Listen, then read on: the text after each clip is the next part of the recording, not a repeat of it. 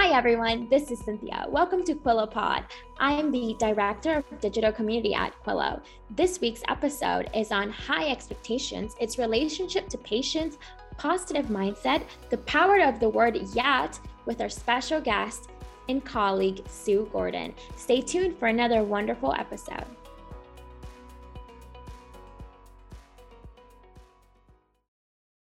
You know, one of the key issues we've learned in research is the importance of high expectations.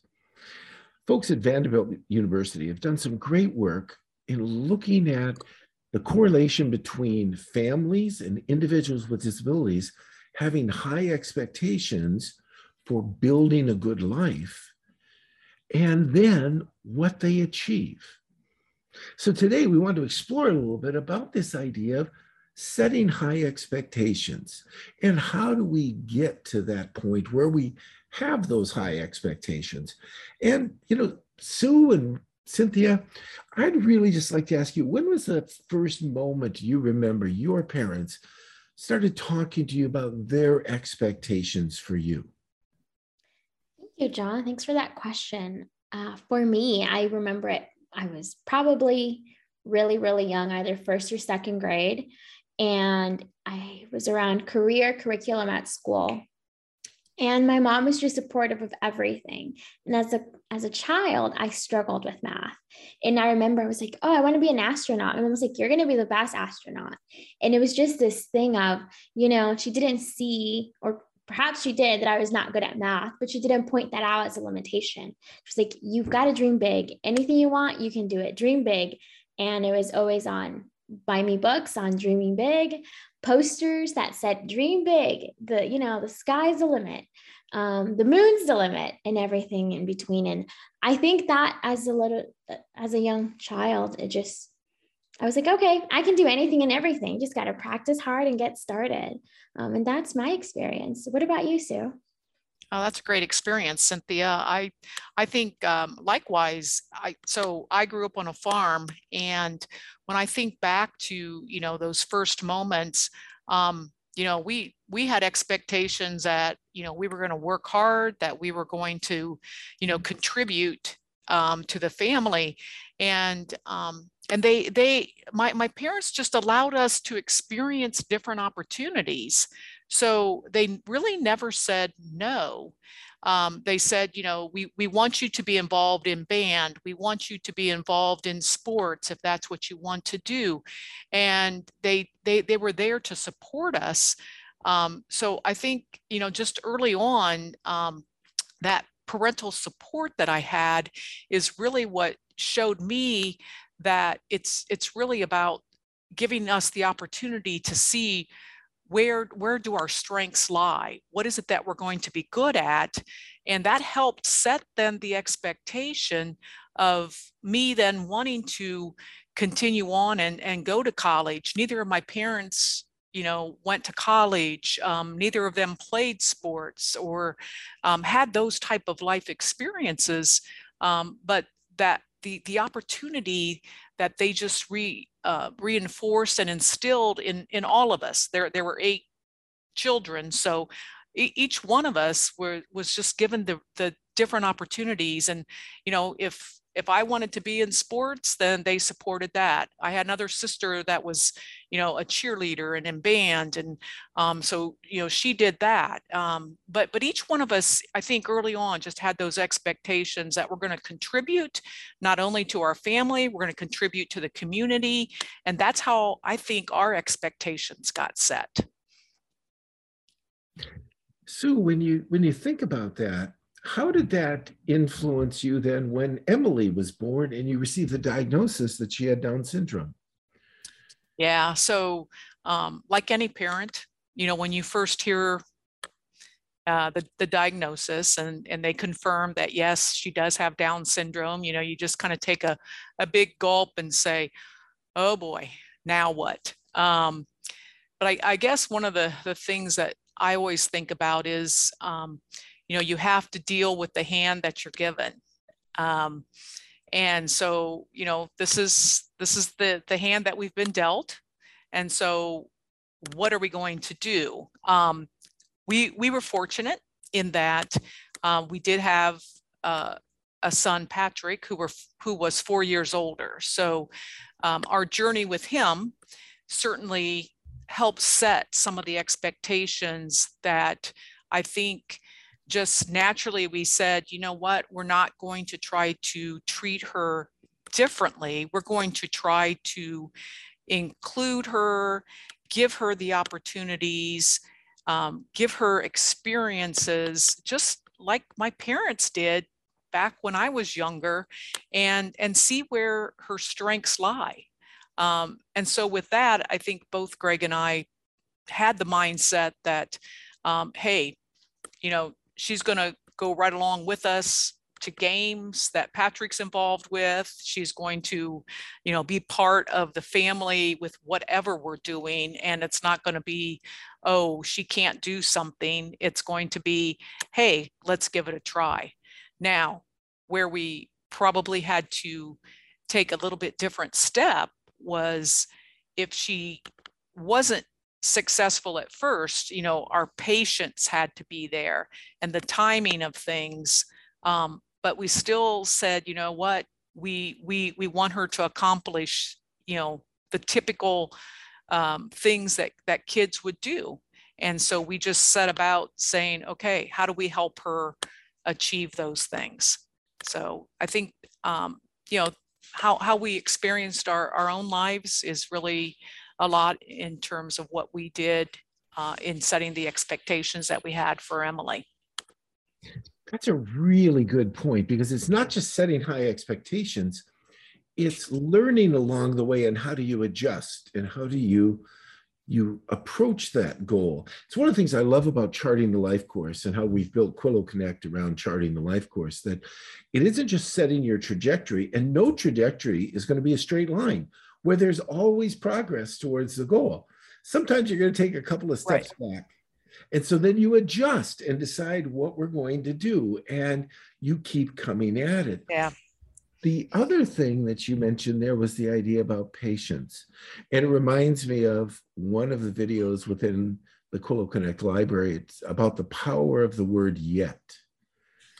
You yeah. know, when they talk about, well, I want this goal that I want to master this skill, and I've got this high goal. And Cynthia, as you were talking about, well, you want to be an astronaut, and but you're not really that great at math right then. Your mother didn't say to you, oh, you're not very good at math. You're never going to make it. And it's no, you may need, you're not as good as math, math as you are, will be in the future, or you're not good at math yet. And that becomes this idea of changes dynamic of how do we use that patience to do that? Um, one thing that I thought of a story is to share with you that my mom died when I was 11 in a car accident. And my dad was uh, a man of few words, but he, he he was encouraging in his own way. But I was so fortunate when my mom died that I had a sister that was encouraging me. I had a brother that was encouraging me. I had some teachers that were encouraging me along the way. That I think it's important not only to look at those high expectations that you as a parent share that helps an individual build those out, but also the expectations you get from a greater community of support by telling them you can do this and you can build this along the way. And you know, I think you that's another example of what you've done, Sue. You and Greg, you built this community support around those high expectations with Emily, and it makes a difference. Yeah, absolutely. And um, you know, John, I I have to kind of always um, think about the that that word yet because so often Emily will say, I can't do something. And um, I've had to rethink and rephrase. And when I learned um, the word yet, putting it at the end of the sentence, it started me down a path of saying, Well, Emily, you can't do it yet. So let's now talk about how you can do it. Um, and so that's where, you know, building those little steps and finding other support, like you said, John, is so important because, you know, oftentimes hearing it from a, a different person, um, a sibling, an aunt, an uncle, um, a neighbor, um, a friend, Emily would respond because they were encouraging her and it wasn't always myself and my husband greg. Um, so so having that that support that network i think is also very important as you start to build expectations for any child or any individual who's wanting to achieve something because they they even have a, a little fear of failure and so just using that word well emily you can't do it yet helped her kind of reframe her mindset that, oh, I just have to learn how to do it. And then it's a matter of breaking down steps and showing them how they can achieve something. So, very, very powerful. And Sue, reflecting back on the start of your journey, what would you say to a family who's starting now? What was is there something that you wish you knew?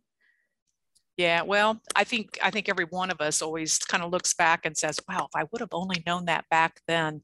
Um, you know, when when I think about high expectations, sometimes it's uh, we as parents letting go of our own beliefs. I remember when I we we were actually trying to teach Emily to jump, okay, that's a simple skill for many individuals but you know she just couldn't do it and i walked into her bedroom one night and i saw her jumping on her bed and the typical response from a parent would have been stop jumping on your bed. And what i said was oh emily keep jumping on your bed.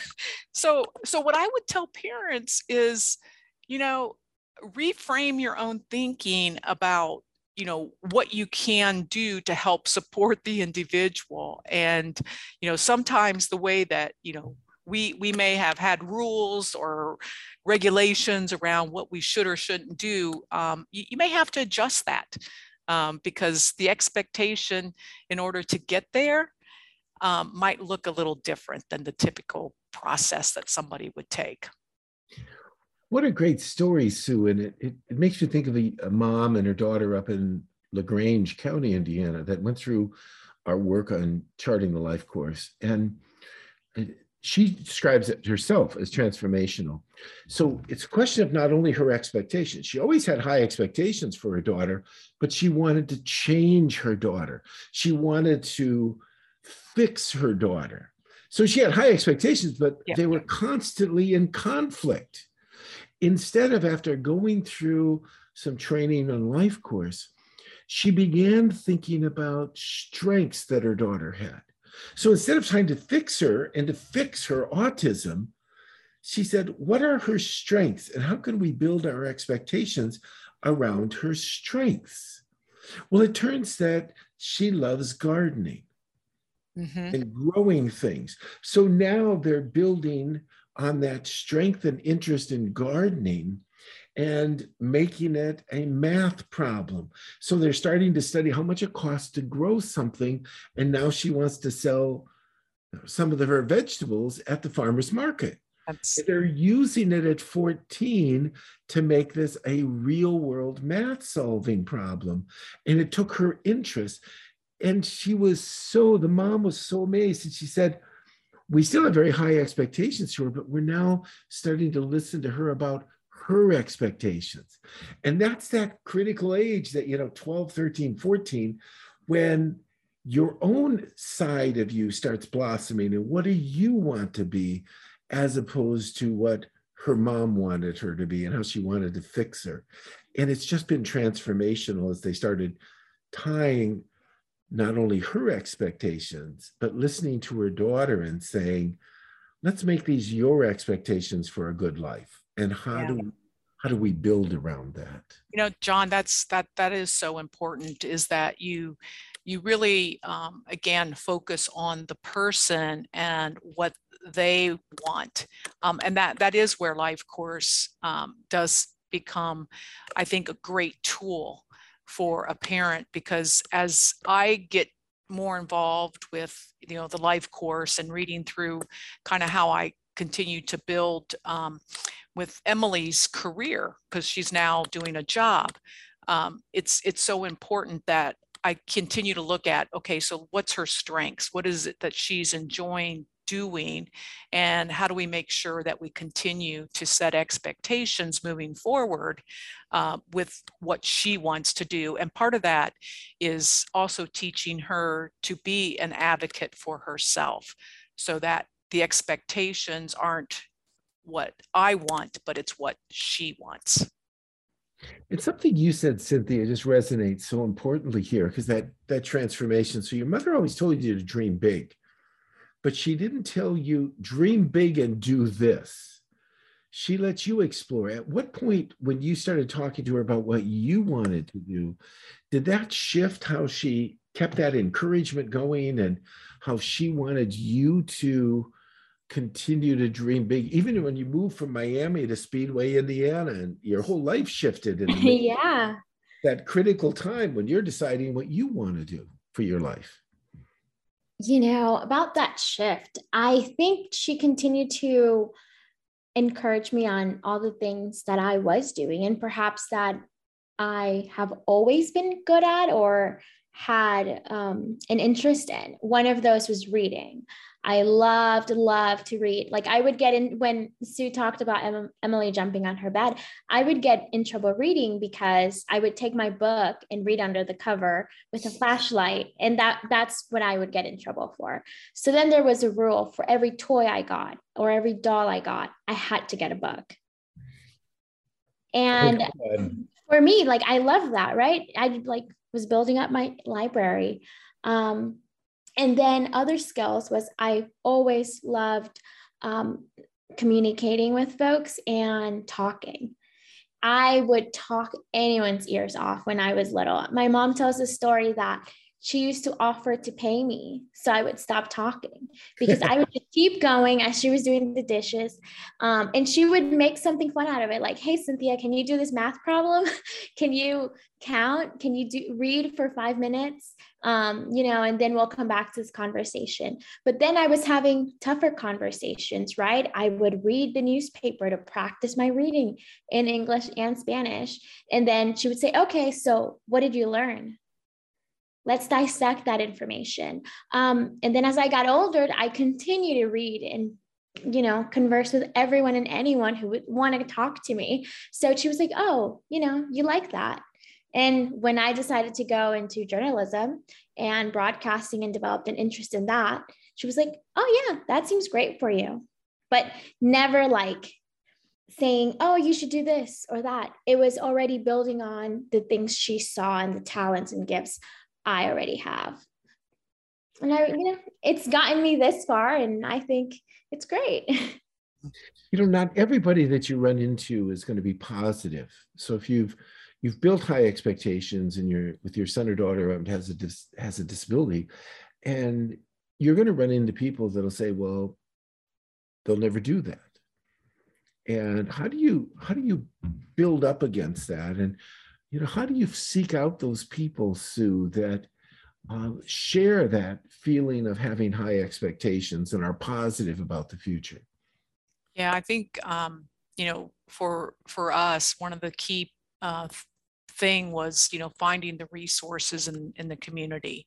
Um, you know, you you start out with with them as a baby, and part of it is your own learning that you have to go through in terms of recognizing that um, it may take longer um, than than the typical development stages, um, and that you know patience. I, I, just go back to that word patience um, is seeing, you know, what what are the small steps? What are the um, little outcomes that you continue to see, and then finding the individuals in your family, in your um, in your community that can help support that. I think that is critical for for being able to continue to um, help your own mindset become more positive and and finding out that you know what there there are families out there that it wasn't it, it isn't easy and it doesn't go quickly um, but we we all can share our stories together um, and that's what's gotten us through. And that's what I would encourage parents to do is, is to really seek out I think, a support system um, to really help you continue to just recognize the little things because sometimes when you're in it day to day, you may not see the uh, the growth that has taken place, but somebody else who hasn't seen the person for a couple weeks or you know whatever, they they're they're going to see something different, and and that's what you need to hear. Is you need to be reinforced with that um, perception and and observations from others. Well, there are great, almost every community has some type of support group or advocacy group of families that you can find out. And one of the great things now is through technology and the internet, you can find groups that share positive stories and share encouragement. But folks need to be thinking about it. And that becomes really, really important for folks. And it's it's part of within the, the Quillo Connect model of sharing those positive stories of people seeing what others are achieving. Uh, learned of a story of a young man with autism now that is granted a patent, a United States patent, for a style of slippers that he wants to develop and manufacture that have different heads of different animals that you can put on your slippers every day. Just a clever idea that somebody yes. can think about. And so, you know, the idea of uh, people telling their own story of what they they want in their life and what are their their high expectations. I think of so many times the team meetings i've sat through where there's this long discussion about budgets and goals and objectives and then they turn to the person with the disability and say cynthia what is it you'd really like to what is your goal for your life? Well after 30 minutes of being kind of bored out of your head you would just want to get out of the meeting instead of turning that around and how do we talk about your dreams at the start of this of what you want to do? There's a great story also coming out of our project in lagrange. Young man's been in a workshop his whole life. And when asked what he really wanted to do he wanted to start a blog about sports. He loves going to high school sports and he said nobody writes about high school sports and how hard these kids are working and what they're achieving whether they win or lose. He now has started a blog and with friend of a friend of a friend, he got to interview one of the coaches for the Indianapolis Colts. Now, how many people in their first weeks of starting a blog get to interview a professional football coach? So, you know, the idea of how do you encourage this? And his goal is he's going to start selling ads on his blog and make a living doing a blog about high school sports in his little county of 30,000 people. And I don't doubt that he's going to make that goal of figuring out what you can do.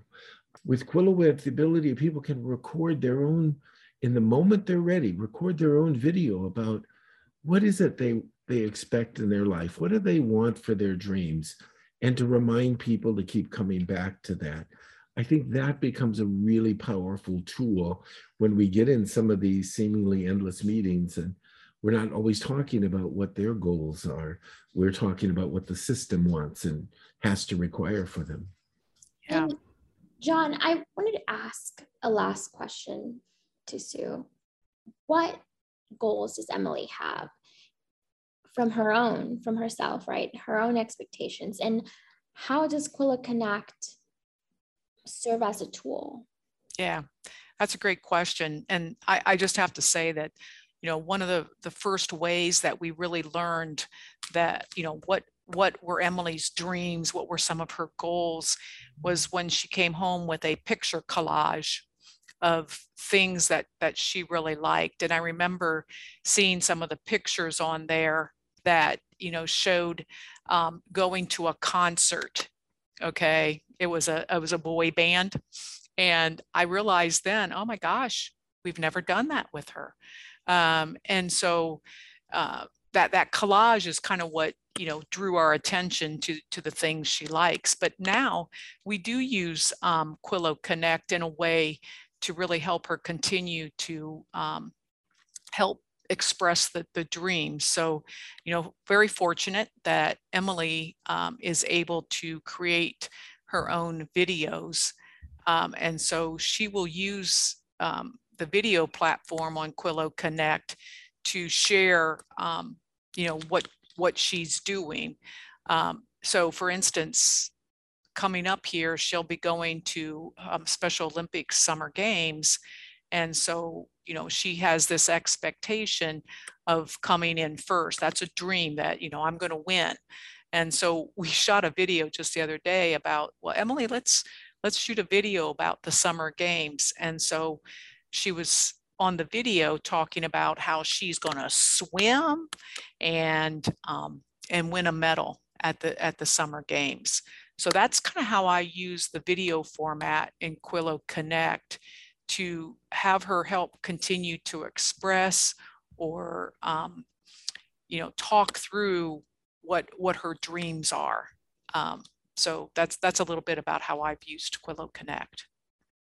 Well, what a powerful way to then remind her again what were what her goals are and what she said that was important. And that becomes a great way of measuring progress. And Sue, thanks again for sharing your journey with this and Cynthia, you as well. Because it's this idea of we're not alone, we're all in this together and building those high expectations.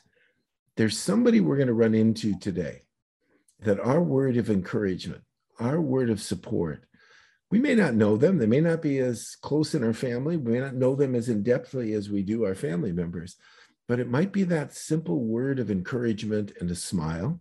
And I can't forget to mention this is our summer of smiles that that smile and encouragement may come at a critical moment when somebody really needed to hear it. And so we all have that power to help somebody along the way with their own high expectations. Absolutely. Thank you for spending some time with us today as we explored the power of positive expectations, setting those high expectations. I loved hearing the stories from Cynthia Ramaz, our Director of Digital Community, and Sue Gordon, who is our Chief Operating Officer, but also the parent of Emily and Patrick. High expectations. We'd love to hear your stories and thoughts. Send us an email at quillopod at myquillo.com. Thanks again for spending time with us today and sharing a part of this day with us.